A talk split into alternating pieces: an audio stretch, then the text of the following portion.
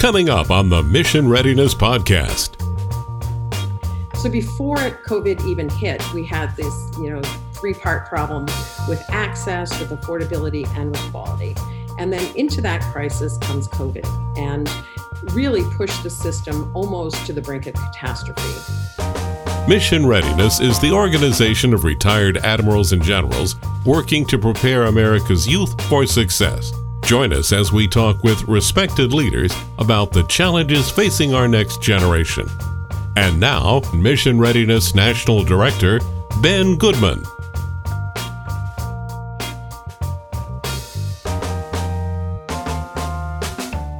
Welcome to the Mission Readiness Podcast. I'm Ben Goodman, National Director of Mission Readiness. Today, we're going to talk about the so called Build Back Better Act that recently passed the US House and is awaiting a vote in the Senate.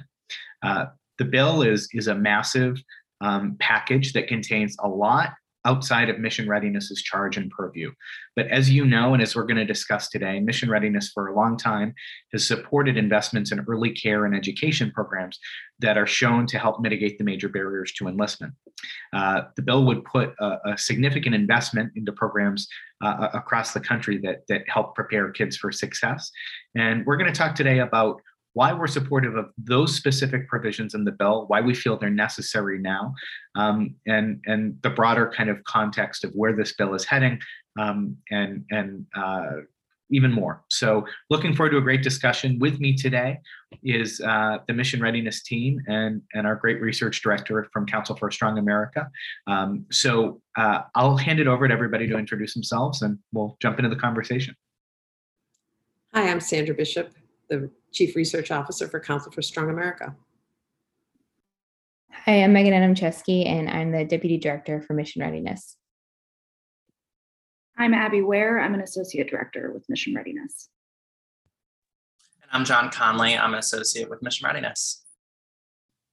So let's just uh, gonna have a, a, a free for all today, so folks can jump in. Um, they may talk over each other, but uh, it's I, I, let's make this collaborative. So let's start by kind of reminding listeners, our members who probably know this intimately, but I know we have folks um, across the country and all over the world who listen to our podcast. Um, so uh, let's start by talking about setting the setting the table. Let's talk about the context. What is the problem that our country faces relative to military recruiting? So, what we talk a lot about at Mission Readiness is that currently 71% of 17 to 24 year olds are ineligible for military service, primarily for three major reasons, including they're too overweight or obese, have lacking education, or have a history of crime or drug abuse. And so that is a huge portion of the population that isn't eligible to serve. And improving upon different programs that can help mitigate those three areas, particularly childcare, early education, and nutrition programs, is really critical in order to address the overall problem. So I, I never, when I learned about mission readiness, um, before I came to mission readiness, learned about the focus. I never would have equated early childhood education, um, childcare, is key to kind of reversing these train trends and and uh, trying to kind of get these barriers and societal trends under control. But uh, the research is is pretty overwhelming and and pretty clear. Um, Sandra, can you walk us through kind of early childhood investments? Uh, or, or why investments in early care and education can can really help to start to turn these trends around, contribute to turning these trends around, and prepare kids for success in the military or whatever they choose to do in life. Sure. So, in early childhood, children are really developing many of the social, emotional, and cognitive and early learning skills that are required for 21st century jobs, be those in the private sector or in the military. And early childhood is a period of unique brain development where really all of the foundation for future skills is being laid. And high quality early care and education programs improve kids' functioning on a variety of measures that will help them as they move forward. Uh, early childhood care and education improves academic performance, including high school graduation, which was mentioned by Megan as one of the, the barriers to military service. And it also reduces the risk that children will become involved in crime later on. Believe it or not, three and what happens at age zero to three, zero to four can really impact behavior as far um, along in life as young adulthood and adulthood. Kids who participate in quality early education programs are more likely to enter kindergarten ready to learn, and that really sets them on a path to success. They're less likely to be held back in school, they're less likely to need special education, more likely to graduate high school, and they also show improved reading and math skills that are sustained throughout school. And then on the, the behavior side, kids in quality early education learn self-control skills. We often hear about you know kids learning to use their words. And that's a way of setting them on the path to better behavior so that they're not disqualified for uh, crime or even substance abuse. On the physical fitness side, early care and education providers can help kids set healthy habits that can last a lifetime by serving healthy, nutritious meals in uh, childcare and preschool settings, and also just by ensuring that kids have access to the outdoors and have adequate time for physical activity. And these factors can reduce uh, kids' chances of becoming overweight or obese and just set them on the path to health. Uh, follow up on that, Sandra. So uh, obviously, the military recruiting trends we've seen have changed over the years. But you know, a question I get when we're talking to prospective members sometimes, or just other general public, is, well i didn't i didn't go to a child care program and i turned out fine i went into can you tell us a little more about about what how would you respond to kind of that sort of that sort of point of question Sure. Well, I would start by saying just the, the world has changed, right? Two thirds of kids under the age of six have all available parents in the workforce. So parents just aren't home anymore. You know, my mom was whole, was home with me back in the decades ago, let's say. And that's just not true anymore often both parents are working, or if you have a single parent, that parent is working. And so early childhood settings really are um, the place where a lot of kids spend a lot of their time. And we have to remember that's not only centers, it's also family based childcare. The majority of kids in the US are in home childcare centers. Thank you. I, I think there's such a, an important important piece of context. Um, you know, we've seen we've seen changes in society in in over the last few decades. We've seen a change in how the military is structured over the last few decades. So when we talk about, you know, we talk a lot at Mission Readiness about the fact that when the military moved from um, an, uh, to an all volunteer force after the end of the draft, um, all of a sudden, you know, there was a need for the military to address childcare in in in its own uh, among service members, and the military did a, a pretty significant job, pretty significant overhaul that mission readiness points to a lot. It's not a perfect system, but um, you know the military was among the first to realize in a changing society, it's really important that we ensure that we have a, a great place for kids to go so that they can thrive. But so that their parents can focus on the job and not have to worry about um, about where their kids are during the day. So um, we we we're obviously today talking about the um, again we'll get to this in a sec, the early care uh, and education provisions um, in Build Back Better. Um, there are some nutrition provisions. Um, you know, for example, there is an expansion of um, what's called the Summer EBT program. Um, Mission Readiness sees that as part of a solution, but we we um, tend to advocate for um, uh, efforts to strengthen the summer meal program, and that's been a, key kind of plank for us. So we're not going to talk about the nutrition provisions today. Our focus is on the the early care and education provisions. Um, but while we're talking about the, the whole picture here, um, I, I think it's always important that when we're talking about COVID nineteen and what it's meant for kids and, and families, um, you know, to talk about the lack of available fresh and nutritious food. So, um, you know, we've all seen the pictures of bread lines during the pandemic and um, read stories about food banks. But um, just, you know, since we're here, can somebody comment on how we've seen uh, families and children impacted by disruptions to fresh and nutritious food access in schools and other settings? Um, yeah, Ben, I can jump in and talk on this. Um, I, and I think as you highlighted, there, there were issues before the pandemic, but what the pandemic did was just highlight for the entire country that there are major issues that need to be addressed. Um, one of the biggest things that occurred in the pandemic was that kids were not able to go to school. School is a place where children have access and get the fresh and nutritious foods that they need, whether it's breakfast, lunch, and uh, sometimes you know take home meals for the weekend or snacks after school. And suddenly, not being in school, they had they didn't have the opportunity to get access to those. So school districts and communities had to find new ways to deliver those meals. Um, a lot of school districts switched over to the summer model. Um, where they would have congregate food settings or delivery methods.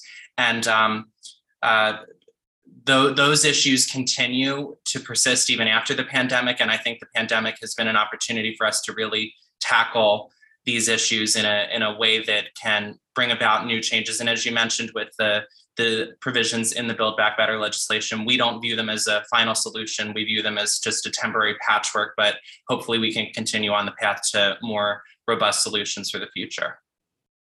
Thank you, John. I, I think that's a, an important reminder and something that we've talked a lot about on the Mission Readiness podcast and with our members over the months.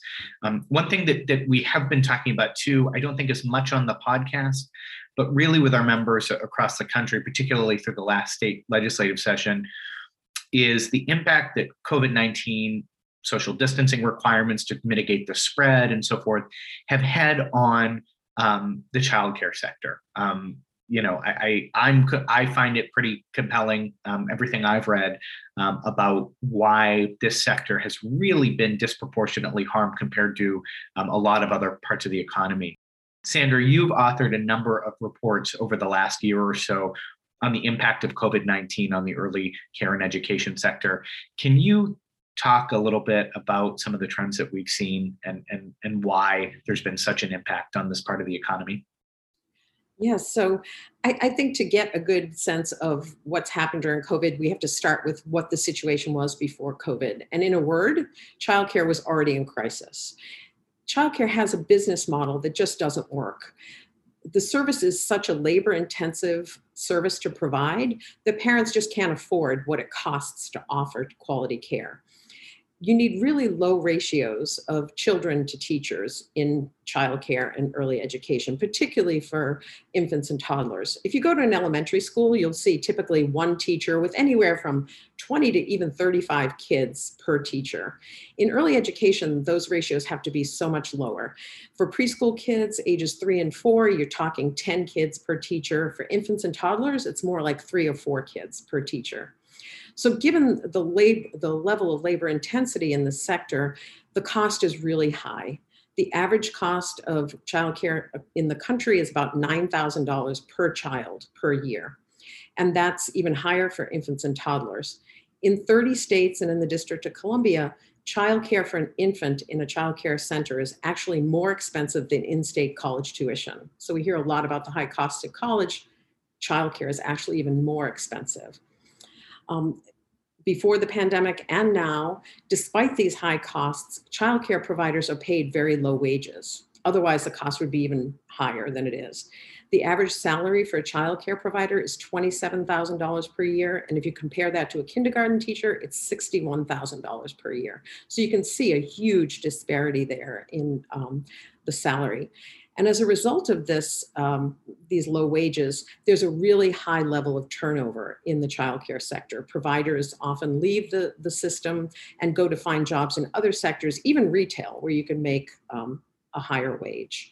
And as a result of this turnover, there, there are a couple of impacts. One is that there's just a shortage of care across the country. There isn't the workforce to deliver the service. And then the other piece it is, is that it impacts childcare quality and early education quality because kids need, especially young kids, need consistent, stable relationships with people to foster their development. So when you have this constant churn of workers, it can really impact the quality. Um, when we look at, at access, 50% of Americans live in a childcare desert, and that's been defined as an area in which there are at least three kids for every licensed childcare slot. And in some areas, there's literally no, zero infant and toddler care. So before COVID even hit, we had this, you know, three-part problem with access, with affordability, and with quality. And then into that crisis comes COVID and really pushed the system almost to the brink of catastrophe. When COVID first hit in spring of 2020, about 60% of providers across all types of early education closed. Um, Some of those were temporary, some ended up being permanent.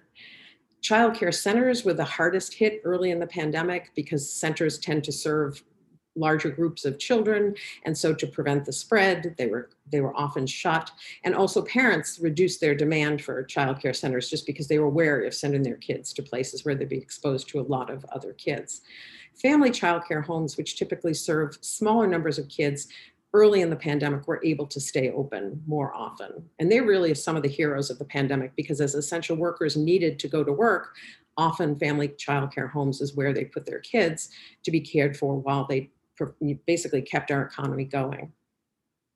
But what happened as the, the pandemic progressed, the family child care homes really started to drop out. A lot of them just could not sustain their business model. They operate on razor thin margins to begin with. And when you add reduced uh, group sizes or reduced capacity due to the social distancing requirements, you add in higher costs because now they have to buy masks and they have to buy all the cleaning supplies. Prices went up, income went down, and some of them just could not uh, sustain their businesses. So, as a result of all that, we have a real crisis in the childcare workforce. One in six uh, childcare workers have left the sector. It's about 167,000 jobs lost. So, what has happened as the economy has reopened and states um, have, you know, started reopening their businesses, all of the problems that I mentioned before around access and affordability and quality have just been exacerbated. And we're really at a point now where the childcare crisis is hindering our economic recovery. Yeah, and this crisis, particularly before COVID 19, was something that our members really had the opportunity to see firsthand. They, throughout the country, have gone to childcare centers, talked to educators, and even parents in who have children that attend some of those centers and heard this firsthand. So they knew before when we were still able to kind of travel very regularly what this crisis looked like. And now what you're saying, Sandra, is it's gotten even worse. So really important now to address it. So let's turn to kind of action to, to shore this up. And I know some of our members were um, particularly active in the state level this year and urging use of certain rescue funds and, and, and other efforts um, made available um, to, to, to assist here. What is the role of our state and federal leaders in, in fixing this crisis? There are a lot of programs across the country that exist at the state level. In North Carolina, for example, we've been extremely active around childcare, and there's this great program called Smart Start that really facilitates a lot of the childcare programs throughout the state, and it's a huge resource for the childcare sector more broadly. So that's one example of programs that already exist in a more tangible way. You know, I think when we talk about childcare, it often sounds very abstract, even though we know that there are real businesses that exist, but we don't really know how they're connected to state and federal level funding.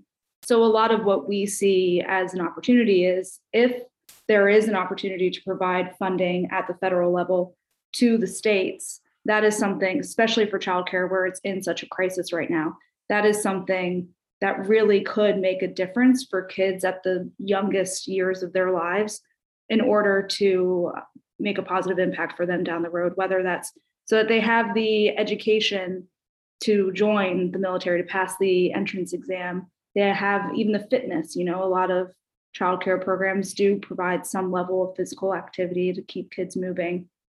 And that can affect how they really how their kind of behavior develops down the road. So it really does, it really can be, childcare can be affected from the top down. So, in terms of what federal leaders can do, in terms of this package, they can take advantage of the funding being made available to high quality or early education programs. And from there, state leaders, whether it's the governor or state legislatures, can then decide do they want to accept parts of the package? Do they want to accept all aspects of the package in terms of the state level funding that they can then distribute out to programs. And we see that as really an important partnership between state and federal governments working together to ensure that as a whole across the country, the childcare sector is honestly given a better chance itself so that then the kids can benefit from it as well. So let's talk about this um, big federal package. Um, th- this is, I think, a good time to talk about what's in Build Back Better. And look, a lot of what's in this bill is far outside of mission readiness's um, scope. You know, there's um, there are climate change measures in the bill. There are tax credits for e-bikes. There are conservation um, efforts, um, none of which is in our charge or our focus at mission readiness. Um, unfortunately, uh, the way Congress has has um, chosen to take up um, policy ideas in recent years, um, in recent maybe the, the last few decades, I guess we could say at this point, is by just folding ideas into large legislative vehicles. Um, I don't like it. I don't think um, I can't speak for all of my colleagues. I don't think they like it personally. Um, and I've spoken to a ton of our members who are um, who really hate this particularly way of going about and doing business. But two kind of key things here. The first is it seems like Senate leadership is um, pretty hell bent on passing something. Um, they want something. The political rationale and reasoning and um, everything else points to passing something. And as an organization that's focused on, um, you know, expanding access to early care and education, helping kids have access to, to good quality child nutrition programs, um, and helping those kids avoid crime, our charge is to move our priorities across the finish line. So it's not a perfect comparison, but you know, I would um, my mind goes to thinking about the appropriations process or a, a bill like the the the NDAA. You know, um, lots of folks have certain priorities in that piece of legislation that crosses the finish line and there may be things that they disagree with it but unfortunately this is just the process we have right now and i don't think based on um, the the case that um, you know, Sandra and my colleagues have, have, really raised out here about the urgency in standing up and preventing a collapse of the childcare sector in this country. Um, it's it's critical to get these specific provisions across the finish line. So, you know, to be clear, at Mission Readiness, we do not have um, any stance, and we don't care to have a stance on some of the other things that are in the bill because it's just not our it's it's not um, what we were created to do. But we are we see whatever vehicle Congress wants to pass um, relief for the childcare sector, however they want to do it. We wish they'd pull it out and do it as a standalone, but but they're not going to they're not going to do that. Um, this is the best chance of providing relief, and that's why um, we're behind some investments in in investments that I'd add have historically been bipartisan um, to make those investments in in programs help states um, where Republicans and Democrats have come together to to provide relief and and and and strengthen these these programs and access to these programs over the years. So um, it's tough. I hate the process, um, but we can't leave these significant bipartisan investments um, but behind at this time. So um, as I mentioned at the top, uh, the bill passed the House a few weeks ago, but but where does the legislation stand at the time that we're recording this? I can take that one, Ben. Um, so right now, as you said, the I think it was November 19th that passed the House of Representatives. Um, the Senate's currently de- um, deliberating it. They have a very different process uh, than the House, so um, the time frame is not exactly set yet as to when they're going to pass it. And we're recording this on Friday, December 10th. I think the goal and some in the Senate is to have this done before they uh, leave for the Christmas holiday. But um, that's remains to be seen if that's possible. Um, once it, if it were to pass the Senate, uh, it would go to President Biden, and then President Biden would uh, most likely sign it, but he would have the decision to sign it or not. Um, and then after that, each state would need to determine itself how they're going to use the funds, if they're going to use all of the funds or parts of the funds that are made available through the legislation. So um, once it once it passes and assigned into law, that's really not the end of the road for what's uh, what's in this bill. And I, you know, I think it's important to add, right? Negotiations can continue to go back and forth. So it's possible that we could see more in in in the process, another back and forth, and that's why, again, we are trying to raise the flag here and say these investments are important. Um, whatever happens to the rest of it, not not not our concern. Um, what is our concern is making sure that these specific investments do not get uh, pulled out on the chopping block. Uh, so, what are we doing about it? Here at Mission Readiness? So, Mission Readiness members have been active on this issue for over 10 years. At this point, I guess it's closer to 12 particularly around early care and education. We have written numerous sign on letters um, that have been sent to Congress, to the president on a wide variety of topics. And right now, we think that there is a critical opportunity to, for Congress, and for the president to hear from members. So members are adding their names to a national sign on letter that we currently have circulating, um, that we currently have circulated, excuse me. And that really we think are important. We think it's very important to talk about which parts of this legislation that we are supporting. So that's what that sign on letter is intended to provide is what are the elements of the legislation that we think are critical to the mission that we're working to advance, which is to ensure more kids are eligible for military service if that's the path that they choose to go down, or they're just better prepared to succeed in life more broadly. No, well said. Well, any any final comments here from our, our panel um, on on the need to to really shore up this sector or um, why it is that mission readiness is working to to get these provisions over the finish line? All right. Well, with that, um, thank you to my my guests today. Thank you to our listeners. I'm Ben Goodman, and this has been the Mission Readiness Podcast. Thank you to Dr. Sandra Bishop and my colleagues at Mission Readiness for joining us today. Today's show was written and produced by Abby Ware. For more about mission readiness, Council for a Strong America, or to find an archive of every episode of the Mission Readiness podcast, visit strongnation.org. A reminder to subscribe to the podcast, give us a positive review, and tell your friends about the program. The show is available on Spotify, Apple Podcasts, or wherever you listen to podcasts. Thank you for supporting our mission to help kids stay in school, in shape, and out of trouble.